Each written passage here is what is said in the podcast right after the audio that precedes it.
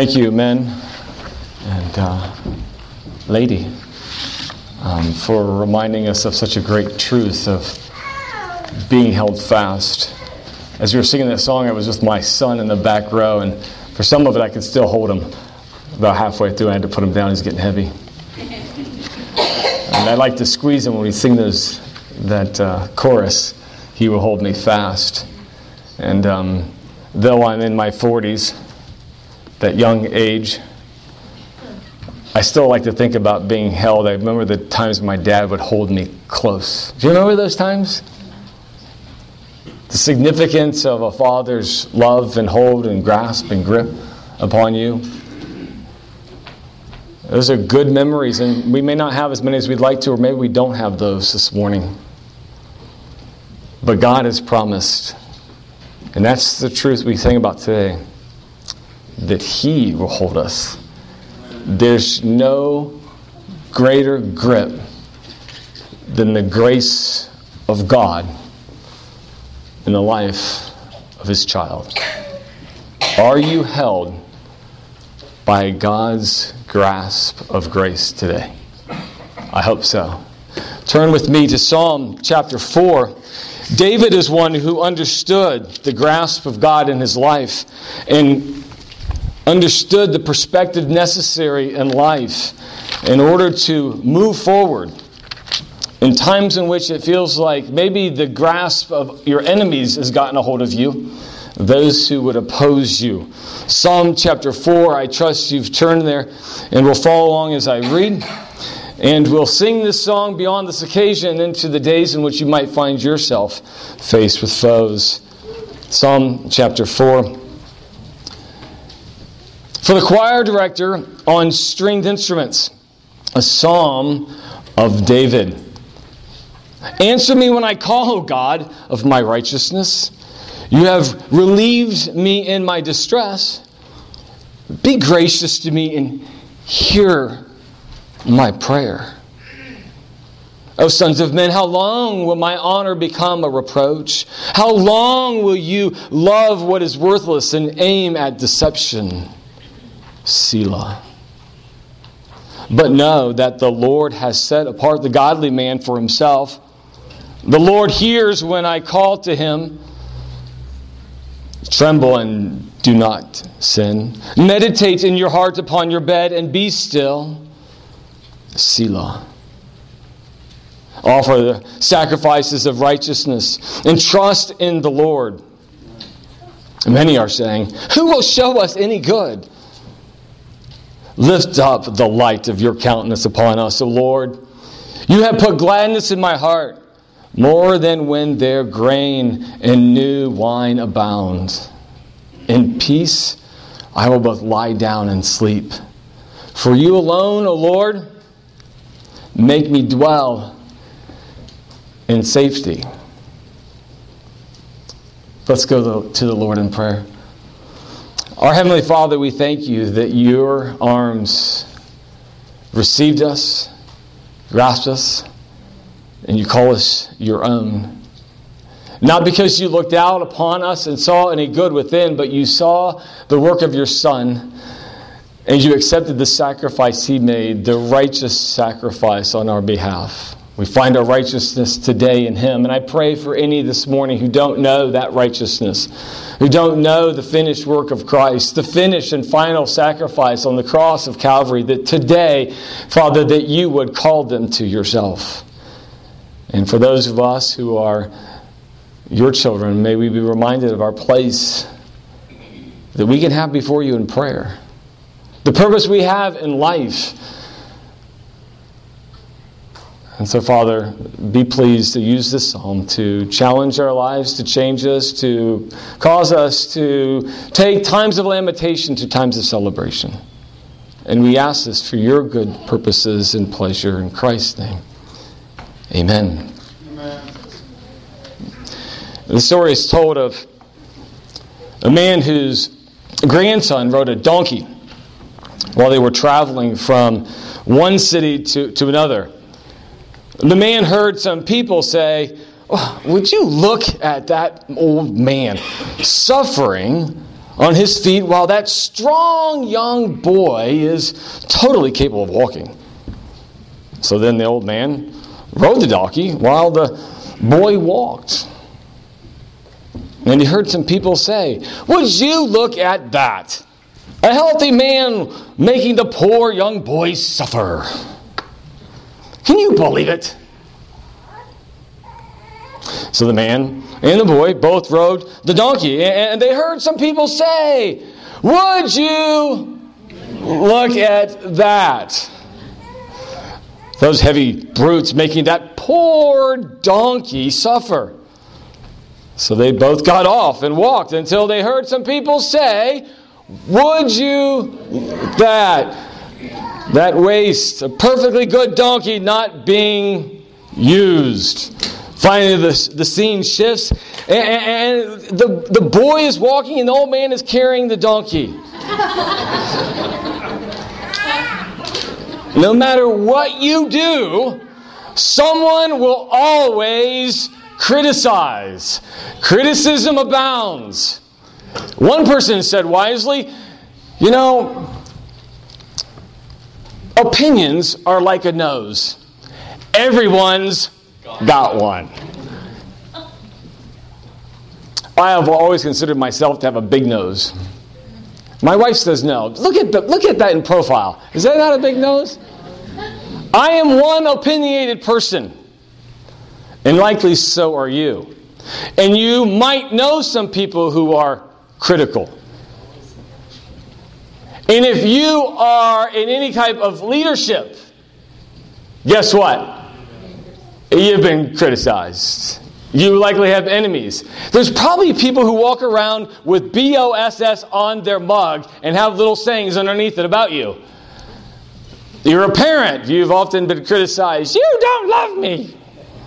Right? You don't give me what I want. And the criticism, the challenges, and the oppositions from within the household no doubt abounds. Criticisms are there. Those who object you will be there. People who find fault with you, no doubt, will arise, no matter what position you have. Because if you are not a boss, you are a worker, laborer, employee, servant, sometimes feel like slave, which is not a bad thing always in the Bible, by the way. And some have been treated very well, and, but some not. Really? We know that. And you felt the pressures of those who would criticize and critique and move you along in their ways so that you become a better worker, labor, employee, you name it. And maybe they treat poorly. This is the type of places we often find ourselves in one time of life or another. We find ourselves in great opposition. And that is certainly there. And we, and we can find some application there. But I would submit to you today that when we look at David, we together as a church corporately might find the significance of the necessity to remember our calling and our place um, amidst times of much opposition and conflict in the society in which we live. For if you will follow me, Jesus says, you will be persecuted. And while you might find it difficult to be under the, the leadership of another person in this life, what's most significant is you find yourself under the, the rule and reign of the Lord Jesus Christ, and you follow His way. And as you do that, you find great joy in doing the things that He's called us to do. We find David in great opposition in this psalm. We see him, like us, um, like you being criticized as we follow Christ and seek to do the things that would honor Him, to carry on the name of Christ for the gospel's sake, to see the church grow and ultimately the kingdom of God expand so that the hallelujah praises in Psalm 150, as Dale brought to us last week, would just multiply in the heavens and ultimately this earth as it should be in the future rule and the reign of Christ, in which David was a picture, certainly, of the future. You know, it's been credited to Theodore Roosevelt for saying, It is not the critic who counts, not the one who points out how the strong man stumbles or how the doer of deeds might have done better. The credit belongs to the man who is actually in the arena. whose face is marred with sweat and dust and blood, who strives valiantly, who errs and comes short again and again, who knows the great enthusiasms, the great devotions, and spends himself in a worthy cause, who, if he fails, at least he fails while daring greatly. That is the place. That is his place. That shall never be with those who are cold and timid, souls who know neither victory nor defeat. And this was said of Winston Churchill. And David was a man who, whose life is much to look at. Said that you could look at Winston Churchill and find his faults in five minutes. But the study of his life and the, and the success that his, his service had to his country and the world, a lifetime. But, how about David? All of us can throw darts at this man's life, can't we? God makes scriptures real by putting on display the false character flaws of people we read about. But when placed in the hand of God, great value lasts not just in a lifetime to be examined, but in eternity where God will be praised. And David provides for us a psalm by which we can look at and find some direction in days of, of difficulty, days where we might find ourselves tra- trapped between the proverbial rock and a hard place where we're cornered. And likely you've felt that way before, I imagine, right? You've been there. And David helps us to see what we can do through those difficult times. We read that this psalm, Psalm 4, is for the choir director on stringed instruments. I love that because I try to play the guitar, not like these guys do. I don't even dream that well. But I, I like the I like the guitar I'm so musically um, declined that um, I, it wasn't that long ago. I'm not going to tell you how long ago that I learned that the piano is a stringed instrument. You all knew that already, right? There's strings underneath there that get hit by little hammers. And if you're in like carpentry, that's really cool because hammers make music. But, but the, the, stringed instruments. God calls together many instruments, as we saw last week in Psalm 150, and here he calls for stringed instruments. And my mind goes awry to think about all the instruments that might have been in the past that were used, praise God.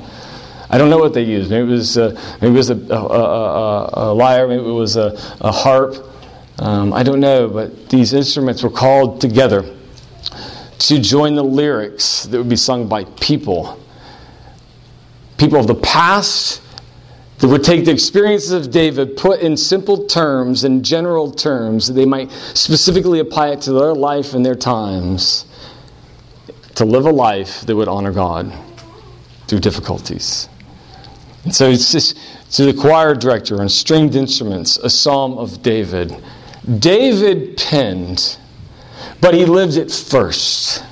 He experienced the application that comes from this and he penned it. And he had enough criticism over time that he got a lot of practice in penning, I'm sure, and singing and writing and rewriting. And so this, this psalm is presented for us.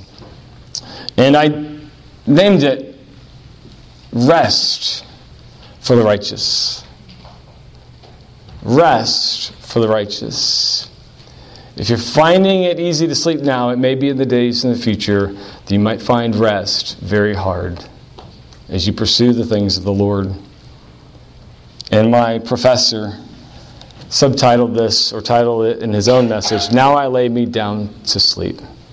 That ever so familiar prayer and song sung to our young ones. May we be young at his feet and fall as a result of these points. In the first two verses, we see prayer. The prayer of David the prayer I'd like to encourage you to pray.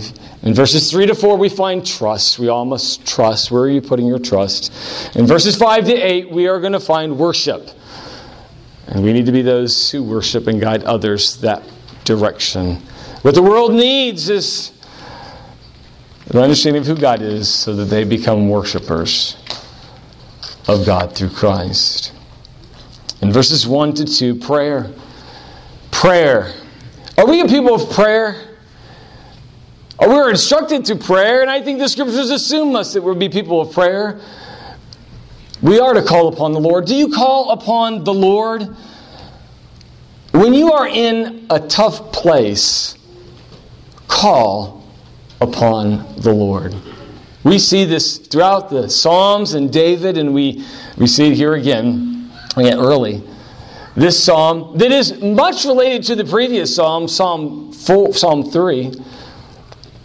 Psalm 3 is the song that we get up with. Psalm 4 is the opposing, where we lay down and rest. On both sides, uh, we find ourselves with the need to call upon the Lord, as David did. And as a result of that, difficulty cha- changes to delight. Lamentation changes to celebration. And so this psalm is often called a psalm of lamentation. But so often, David helps get our thinking aright. That when we take what we know to be true and problematic and we see God through it, and so not that we wear rose colored glasses, but rather we see things through the eyes of God. For a Christian, we see opportunity when there's opposition. Prayer helps align us with God and what He has for our lives. The psalmist is full here of imperatives. We see David at the beginning here answer, right? Be gracious.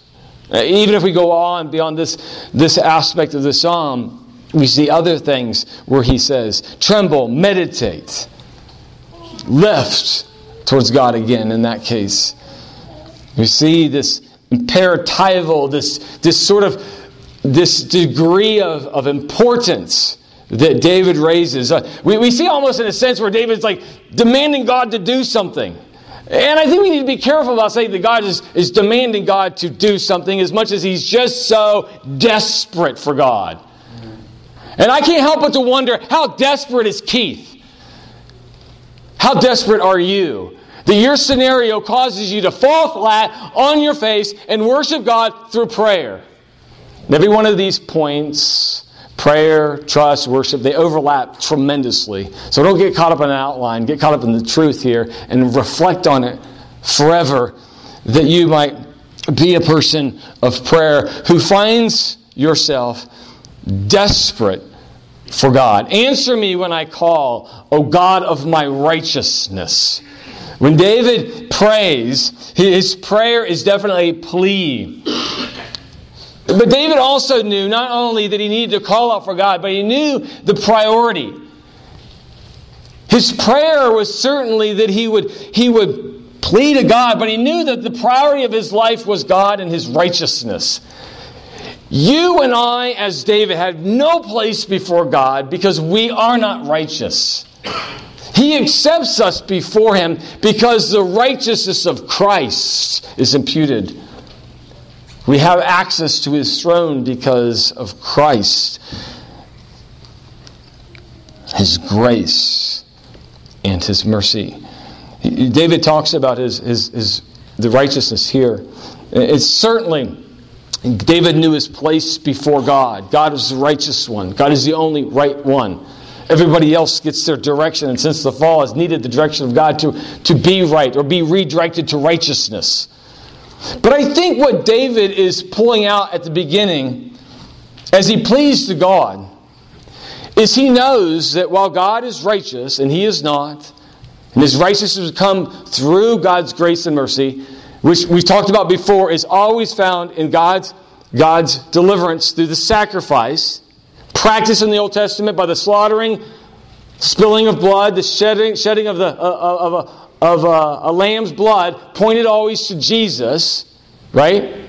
So it was on the basis of that work. But what David is doing right now is, is he's pleading with God, and he knows his priority in order to be there is that he's righteous because he did no wrong. He's coming to God not because he needs to confess, but he needs help with those who are wrong. He is not in error. And so he's seeking God in prayer in innocence. And he can go there because he knows that God knows his life and sees him. Okay, so point. This just practical, just rough shot here. Listen, if we're going to pray to God, we've got to go to him in righteousness. And if we're going to ask him to help us in times of opposition and when people are coming against us, we better not have a reason for them to come against us. Yes? It is so basic and simple, right? And if we do, we need to confess that sin and go and confess it to that person, seek forgiveness. In this occasion, though, it seems as if what David is saying, I have no guilt. So he's got this pleas with this priority. He's got the prayers of the past, which he brings up. I love it when the children of Israel come, come out of, of their captivity. Um, God sends them back into the water after they cross the sea, right? And He sends them back into to get rocks, right? And what do they do with those rocks? They skip them across the water. Uh, they build a monument, right? Why? To remember what God has done. All the, all the way through the Psalms and the Old Testament, what people do is they remember what God has done in the past so they can progress in the future. When David prays, he remembers who God is and he recounts that reality. And so he says, You have relieved me in my distress. You're already that to me. You've done in the past. I'm seeking you to do it again. Here, here's what those words mean David was in a tight space. He's like trying to walk through. I have to try to walk through these tight aisles. That's how he felt enclosed, trapped. You ever felt like that? Everything's against you? The best way to feel that way is go preach the gospel. Go live for Christ. If you don't feel that way, then you may not be very active in the gospel. You'll be shunned, you'll be turned away, be opposed. I mean, we don't want that, right? We don't, we don't give it in such a way that would happen, but that is natural outcome with the world that rejects God and Christ.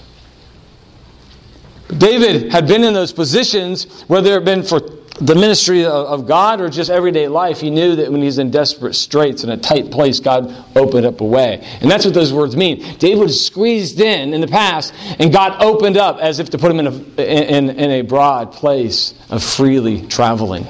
And so he knew God to be this kind of deliverer. He knew God, and so he appeals to him on this way. And other Psalms tell us that he, he brought me forth, Psalm 18, verse 19, also into a broad place. He rescued me because he delighted in me. In, in Psalm 18, verse 36, you enlarge my steps under me, and my feet have not slipped. This is this is an experience of David, and he sings about a lot. What do you sing about? What do you pray about? When you sit down with God, how do you pray? I, I, told you before, one of the ways we teach our children, and we're seeking to teach your children in the, in the Sunday school hour, is, is to acknowledge God. Who is God? What has He done? To, to, to thank Him.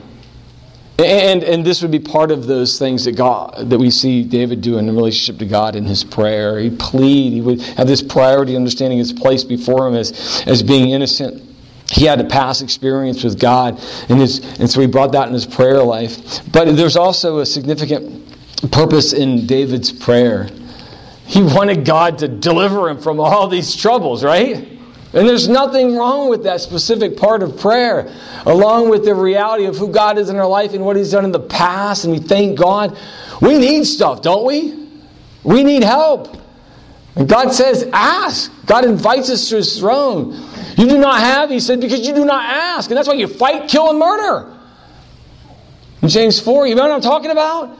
We need to be people of prayer. I was really um, blessed in talking with the pastors this week about the need Pastor Matt has for us to be a people of prayer. And, and, and, and how can we promote and encourage that? And I'm thinking, here's a great one as I continued to study. David just continues to show us we need, we're a needy people. Who else are we going to go to? Right? If I needed a million dollars, would I go to any one of you? Probably not, right? Because none of you have a million dollars. If I need a, need a million dollar delivery, am I going to go to you? Probably not. I'm going to go to the, the, to the one who owns the cattle on a thousand hills, right?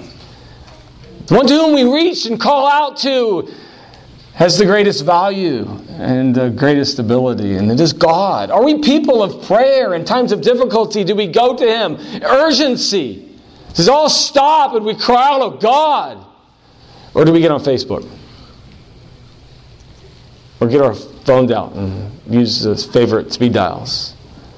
Or do we kick the can and my dad's like, kick the cat? What is our mode of dealing with difficulties? Is it prayer? You also recognize the problem, the real problem, making it known. O sons of men, how long will my honor become a reproach? How long will you love what is worthless and aim at deception? So he brings up a group of people. He's been talking to God. Now, he, as if in this, this prayer and this conversation, at least in the psalm, the song, we bring up the sons of men. These are the wayward people. These are people who, who are um, probably deceived. They might be people of Israel. They might be people of importance. We don't really know. We just know they're sons of men. They're people. And, and, and they, have, they have these things that are going on. They're opposing the plans of God. And, and David brings it up in three specific ways in this prayer he sees the problem, he brings it before God. And what I'm trying to say here is this when we go to God, let's be specific about what our need is, where the problem is. I mean, it's not like we're informing God, oh, hey, God, by the way, right? But, but we can ask specifically. We would be real about our prayer and our need. Why? Because we don't need to inform Him, but it shows our dependency upon Him. That's prayer. Prayer is this, this, this conversation with God, this dependent conversation with God, this reliance upon God. If you have a prayerless life, you are probably too independent in your relationship with God. Did I say probably? I meant to be a little bit more forceful. When I am not praying, I'm doing things Keith's way.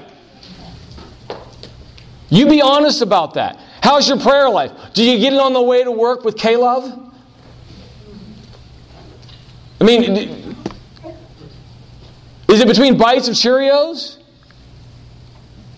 And I'm not saying that's a bad place to pray. I mean, man, there's some good songs. Listen and praise God. But are you stopping?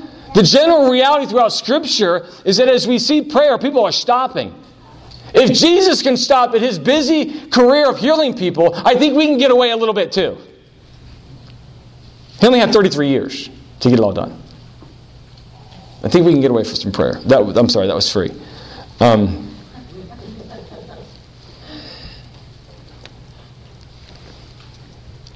three things that come, come up. He said, How long will my honor become a reproach? How long will you love what is worthless? How long will you aim at deception? Selah. We're breaking these up by Selahs, musical notations that kind of give us something to think about, or crescendos perhaps. And they're just easy to break them into three parts. There's no right or wrong there. But listen to this. In all of these things, David had a place. Who's David? David is the king of Israel. How did he get there? How did David get to the place he's at right now? He was anointed by God. He was chosen by God, an instrument, a vessel to lead his people. He was anointed by, what's his name? Samuel. And he was elevated to a place. This is God's man for God's people at God's time. Anything in opposition to what God does is opposition to God. Everybody who opposed David in his kingship was opposed to God. David was that confident in it. Okay, I'm just going to skip to the application. Listen, if you are called of God and you are a child of God and He has given you a great commission, you are part of His church, guess what you have? A job to do. You can't let people who oppose you get in the way of what you are called to do. When I see someone, how do I view them? They don't like me. Oh. I don't expect them to like me. I want them to. But what's most important? That I feel good? And since I don't, I walk away from them? Or do I love them? And this is what I, I, so appreciate about David's prayer is that while he sees this is all taking place in his prayer, and he's talking about these people, this is great. David has perspective. He knows that they're against him. He knows he's, they're ultimately against God. He continues to go on. And where does the direction go? To say, Oh, God, help me. Give me some self confidence. God, bring someone along to just cheer me up. Maybe some flowers or something. Flowers are nice, don't get me wrong. And people are great. I want you to be around me. I need some pick me up. I need some locker room talk. But what is David's perspective as he looks here, as he continues on? It's, it's not bound up in himself. Are you ready? Are you at the edge of your seat? This is fantastic. He turns the table, recognizing, in, and I will say in his prayer, he's been specific, but know that the Lord has set apart the godly man for himself. The Lord hears when I call him. Okay, what's David doing? He's, he's saying to himself, truth. He knows his position. He knows he's been set apart for God. And so he's not going to let those who oppose him keep him from his position. Now, I know we're not kings and not queens. I realize that. But we're messengers, ambassadors, children of the King of Kings. And we've got the gospel message to give. And if we embrace that, we go out fearlessly. We carry on the campaign that God's called us to, to, to the commission that the church has been given. The Lord hears when I call to Him. He's confident that God knows and God is aware. So, what he does is first, in this trust part, verses 3 to 4, he trusts. He trusts in his place before God, and he trusts in his work where he's at. Now, we don't really know who these people are necessarily, but this is a corporate song, remember? And it's likely it could be within the camp of Israel or outside the camp, but we know that the, the nation of Israel was always supposed to be a testimony for God and drawing people to himself. So, anyway, it is his opposition is those people who are against him and his place that God has given him. But look what he does, starting in verse 4. There's so much I want to say in, in this. Tremble and do not sin. Meditate in your heart upon your bed and be still. Selah. At first, I have to confess to you, I thought, and I still think there's a place for this here, I thought that David was talking to himself. But I think rather what he's doing is calling the sons of men back to a proper place of trusting in God. As they think about who God is and who David is and the purposes of the nation. He's telling, he's calling them to repentance, to tremble. Here is a type of body movement. Have you been ever so worked up that your body just shakes and quivers and moves? It, for me, you know where it starts? Right here. The belly starts moving and churning. You ever been so nervous you feel like you're going to get sick? You've been sick before from your nerves? Unable to sleep or rest? You just churn. He's talking about these people that are so likely mixed up and messed up and unwilling to accept God and His plan. And he calls them to tremble and do not sin. Paul uses it in Ephesians 4. And the idea of being angry and do not sin. He says, meditate in your heart upon your bed and be still. Selah. Paul, I mean, here, David takes a greater interest, not in himself, but in the accusers, the opposition, the people who have said to him he's got no place, they want to remove his honor. He's thinking of them. Think about that for your life. When you have people who oppose you, who say you're a disgrace, you're no good for nothing, uh, let me, let me just give you a perspective here. Corporate or America, social America. Do you remember when Ken Ham debated, what's that guy's name? Do you remember that? Do you remember the whole premise of that debate? You know, did anybody see it? Do you remember what the point of, of, of uh, well, most of Christendom wanted Ken Ham to make sure that Bill Nye the Science Guy got saved in all of the world at the same time, which that's a great prayer. but they thought that, that it was to refute evolution. That wasn't the point. That wasn't the point of the debate. If you went in it like that, you, you were sorely dis- disappointed. And if you haven't watched it, just watch it. This is to push you in that way. The point of the, the debate was whether or not a Christian can have credible credible contributions to science. That's what it was about. And Bill Nye says Christians don't have a place in science. And Ken Ham, in Answers in Genesis, in Christendom says, we know the science guy. That would be irreverent. We know God. And we can work under him and use his creation, manage it for good. And Ken Ham's point was to show how Christians throughout history have used science, giving God glory, and developing the society for good. Bill Nye said that's not possible. Ken Ham won the debate because he proved it century after century after century. Go back, watch the debate. It's clear. The argument the society makes is, folks, if you stick with God and His plan for humanity, you can't make society succeed. You're a dead weight.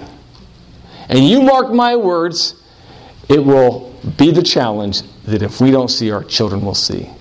Christians do not help, they hinder the progress of society. That's the argument, folks. Now, why did I bring it up? You and I can put our proverbial tail between our legs and run to the hills. Or we can put on the armor of God and remember that the battle belongs to the Lord. Listen, this is not a battle of flesh and blood. I am not to hate my enemy who refuses to hear me in my position with God. I am a blood bought sinner, indebted to the one who died for those who will confess Jesus Christ as Lord. And my goal is not condemn them. If they're in Christ, it's His work, it's done. If they're not in Christ, it's my job to proclaim Him. And when that armor of God is on, we're supposed to be people of prayer. And so that makes it us dependent upon the fact that He will do His work, He will build His kingdom. And the gates of Hades will not prevail against it. We must have that confidence, or we will be those people with tails between our legs and we will run. I don't expect for people to fall down at the gospel immediately, but I expect my God to do exactly what He says. Everyone that He has called will come. And until that point, David knew it, and you and I must know it, and every point in history must know it. We are immortal until God calls us home. Do not fear him who can kill body, but him body and soul and destroy it in hell. What is it that motivates us? If we know our place before God and the purposes He has for our life, we are a useful instrument. And if we are not, we are a weak vessel destined for the purposes that He has not planned. And so David knew his place. and So he was, he was after them, telling them to change their direction, to get into to, uh, connection with God and His plan. They were to think about the things of the Lord upon their bed and be still. And do you know what? When we're in evangelistic times, when we're trying to steer people, whether it's inside the church or outside the church, we want them to think about truth. Look, if you need counseling, the whole point of counseling is not that you're lesser than any Christian in the church, is we want to make you better where you're at, have you thinking about the truths of God, rehearsing them in your mind, meditating upon them. This idea of meditation is to, to say, to say, to speak over and over again. Christians who say truth to themselves over and over again don't get caught up with lies that people tell them throughout day to day. That's why I say, read the Bible. My life got changed.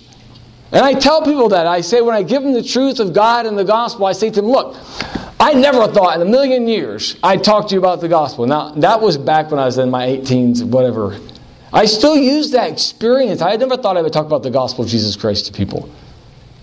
Now I want people to think about God and what He says. And even if they don't bow the knee, and quite honestly, I've never had anybody bow right there on the spot after giving the gospel and accept Jesus Christ. I wish all the time. I had that kind of imagination still.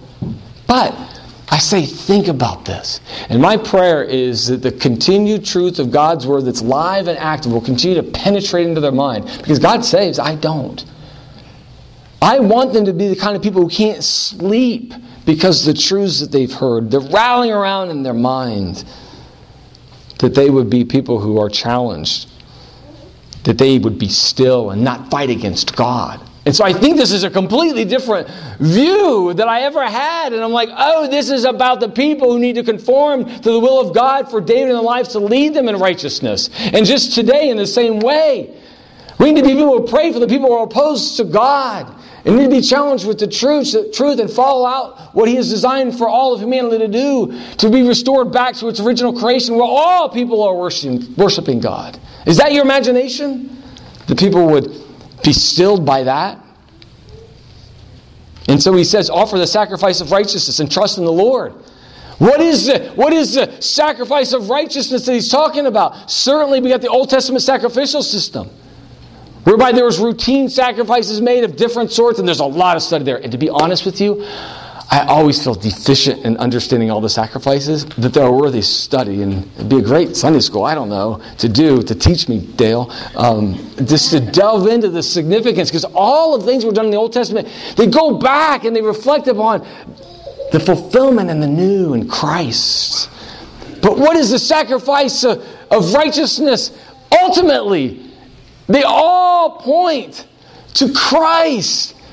And he wants to point them to, to God's promises and, and the law and keeping them and the Messiah and the deliverance and all of those things. But in our day, the trust in the Lord will come through the righteous sacrifice of Christ. Listen, folks, if in a gospel presentation and pointing people back in our, in, our, in our counseling sessions to Christ and his significance and not our significance, my goodness sakes, when people are struggling, the last thing they need to do is look at them and they're good. Look at Christ and His goodness. And we're reaching out to the lost. We need not to give them the direction that I have or that they've done in the past, but to take all that off and put on Christ and go with Him. And this is the righteousness we're talking about. We're talking about having a way, going the way with God, to trust in Him. Uh, we see backwards, they saw forward. But we can point people to the cross, the reality of the historical Jesus that can't be argued. We have a solid and secure argument for Christ. We have a, we have a great apologetic. We have no sorrow for. And so this is his emphasis, his desire in this was, was to see people in their need, and that needs to be ours when we're in opposition. We need to have that, that reality that we are going to be those people who trust God through opposition to do what we've been called to do, like David continued to rule.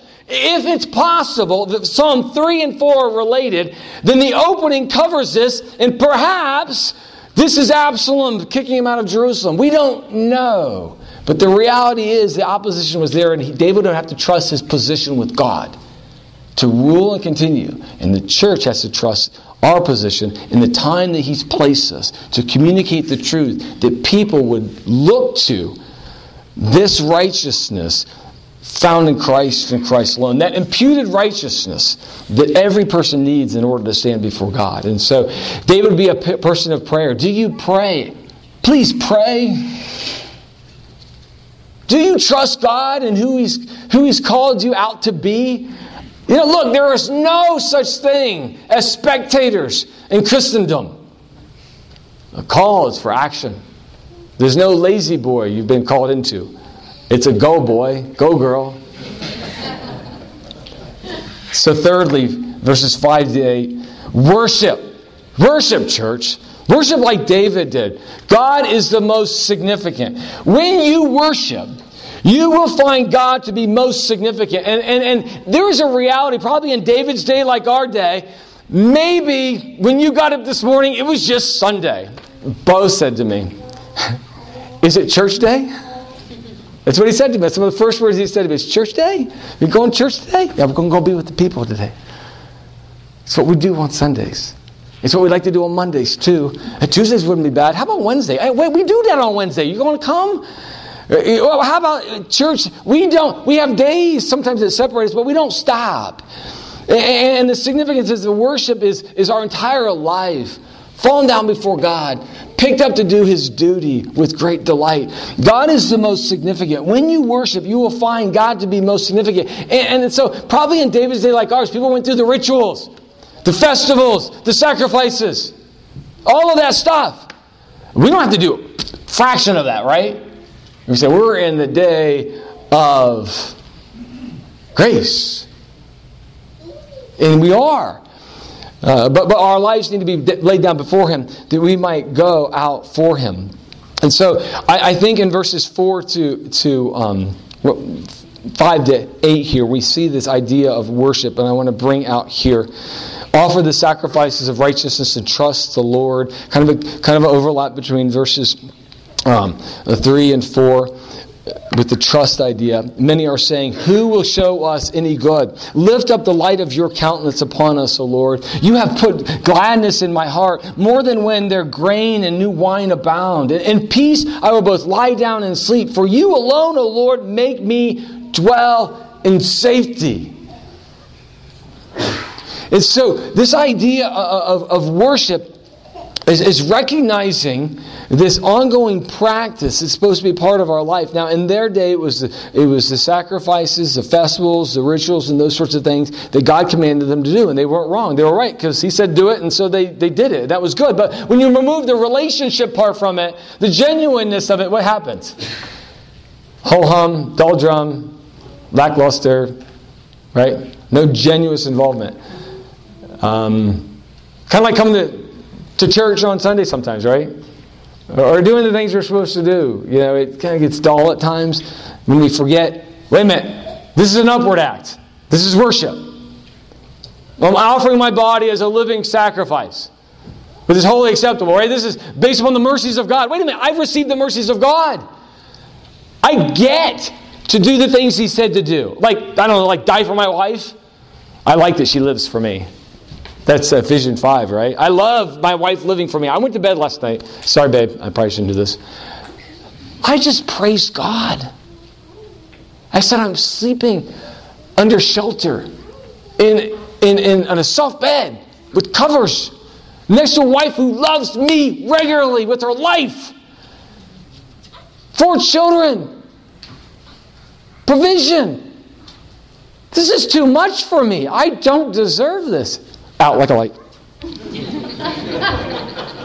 Rested. Not complete by any means, but wow, my God, it's given me so much, and He's done that for you. What am I using it for? What, what is it for?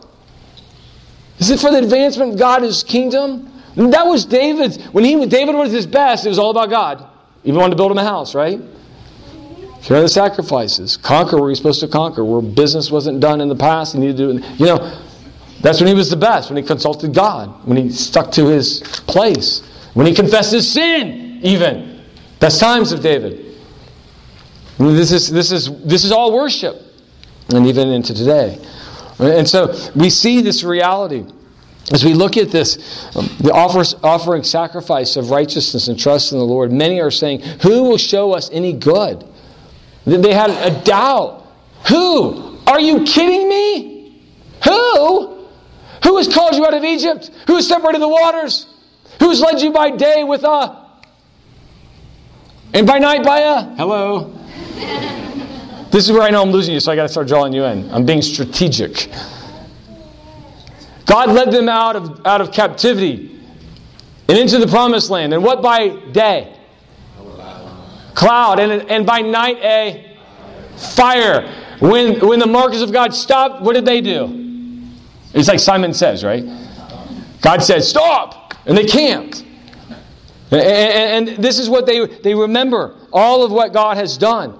And they're going to say, Who is going to do good for us? Wait a minute, hello, you were a nation that weren't a nation. I made you into a nation. I gave you shoes that did not wear out. I gave you manna. Manna in my mind is like um, golden Wheaties. but I'm sure it falls way short of that.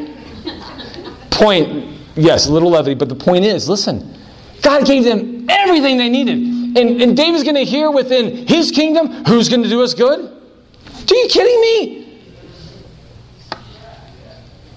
And the church is going to say, Who's going to do us good? Are you kidding me? It's already been done. Quit living for something else. That's a problem.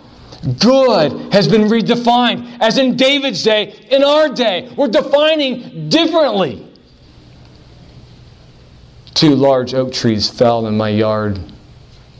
I couldn't get my arms around if I tried. They fell on purpose with a chainsaw. I have my quiet sanctuary disturbed. Not because the crashing sound is still there, but the destruction. I sit on my porch where I pray and I read my Bible, and of course, there's coffee. And I look at that backyard and I'm like, ah, what am I going to do with this mess? It's disturbing. And I know it sounds silly, but maybe you live this way too. Where's the good going to come from this? And my, my energy is redirected from God and His Word and what I'm supposed to do in that day in this stupid backyard. What? Why? And I know that might be silly to you, but we, we allow ourselves be distracted to the things that are good that we're supposed to, to do, belaboring the point. And so David's answer to, his, to, to these people who are lost lift up, we're back to God, lift up David addresses God. Lift up, verse 6, the light of your countenance upon us, O Lord. This is David saying, God, just look at us. Fix your gaze upon us. That will be life. That will be good. That's it. Look, I'm looking at you, right? Right? For illustration's sake, I see you. I, have tried to make eye contact with every single one of you. I've missed the front row until now, I'm sorry. But what happens when I turn my back? If I talk to you in this direction, how effective is our relationship? How meaningful is the communication I'm making? I can even use my gestures, but it's not effective. But when I'm looking at you, I hope that you understand that I'm trying to connect with you. I'm trying to communicate God's word to you. I'm trying to have a relationship with you, though it's, it's a monologue um, type of thing. Uh, it, it's a dialogue if I see your eyes.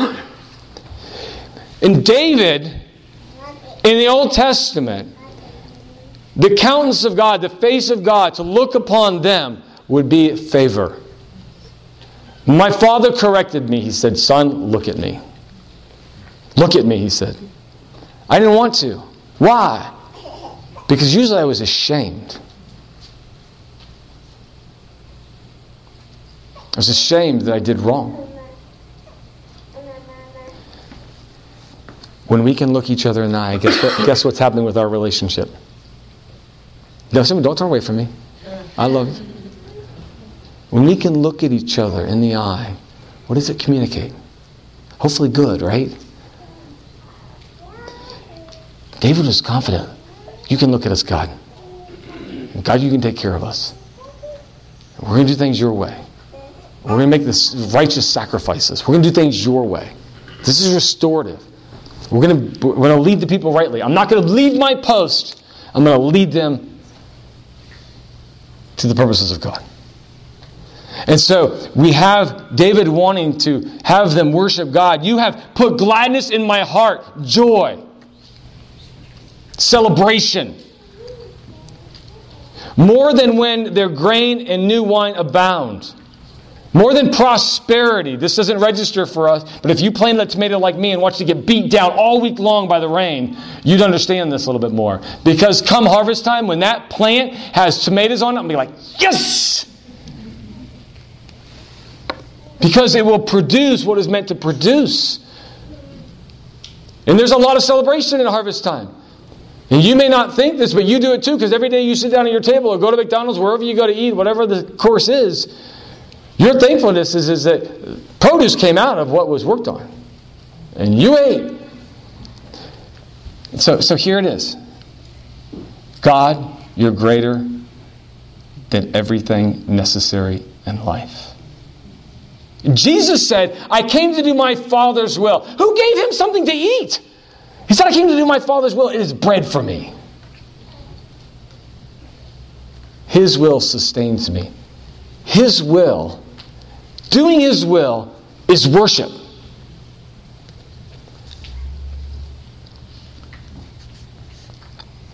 Thus, in worship, a byproduct is not just being satiated with the significance of what God has said to do, but also rest for the weary soul. Lamentation turned into celebration. And after every good celebration, we need to go to bed. And David says in verse 8, he says, In peace, I will both lie down, right, and sleep. There's a lot of people who put their heads on the pillow and they cannot rest. I've known people who've gone through divorces.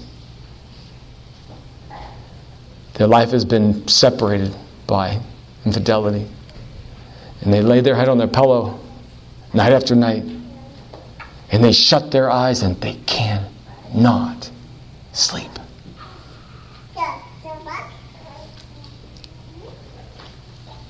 When you lay your head on your pillow at night, Christian,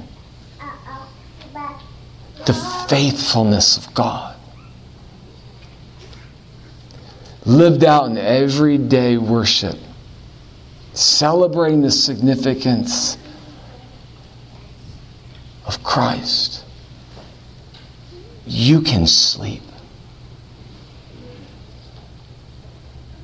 Why? Because you're safe. You're safe.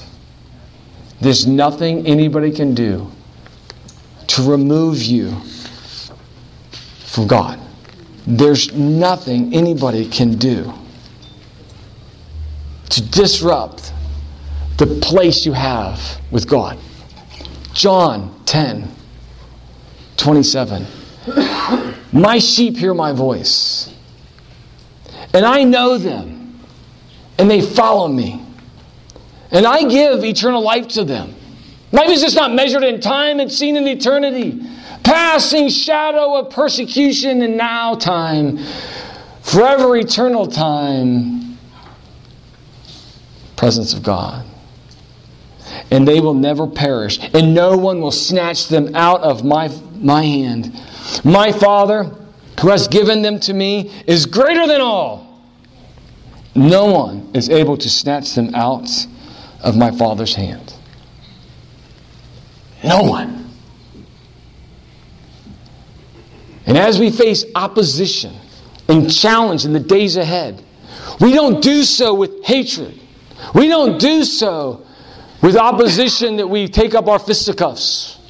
That's an old word for this. We do so with the hope of seeing people come to Christ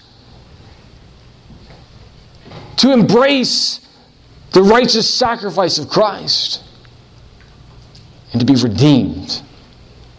So that no longer do they oppose the plan of God and His purposes, but they pursue them and they prosper under them. That's how we need to pray, so that we trust that God will bring about worshipers in the days ahead. Is that how you see the future of of this great sovereign work of God as we chapel here today? I hope so. Imagine big. Don't run from opposition. Respond with righteousness. And celebrate each night with the work and wonder of God through you with sleep. Tomorrow is another day. May God bless it all the same. Let's pray. Father, we are those who are unworthy to be mouthpieces and instruments for you. Uh, David would pen a psalm, a song to be sung by your people to remember much. He counted on you. He prayed to you. He trusted in you. He wanted to see people rightly worshiping you. May that be our goal too. We are part of a country made from the same bolt of fabric that opposes you. We wrap ourselves in the colors of our flag and want to be independent from you. May we truly, though, be as founded under God, liberated by Christ, a nation with you pleased to look upon. Until that day when Jesus comes back and you bring every tribe and nation together under the rule and the head of Christ. May we imagine that someday in the future with our neighbors. Expand our view, Father.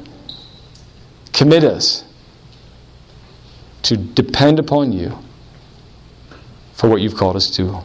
In Jesus' name, amen.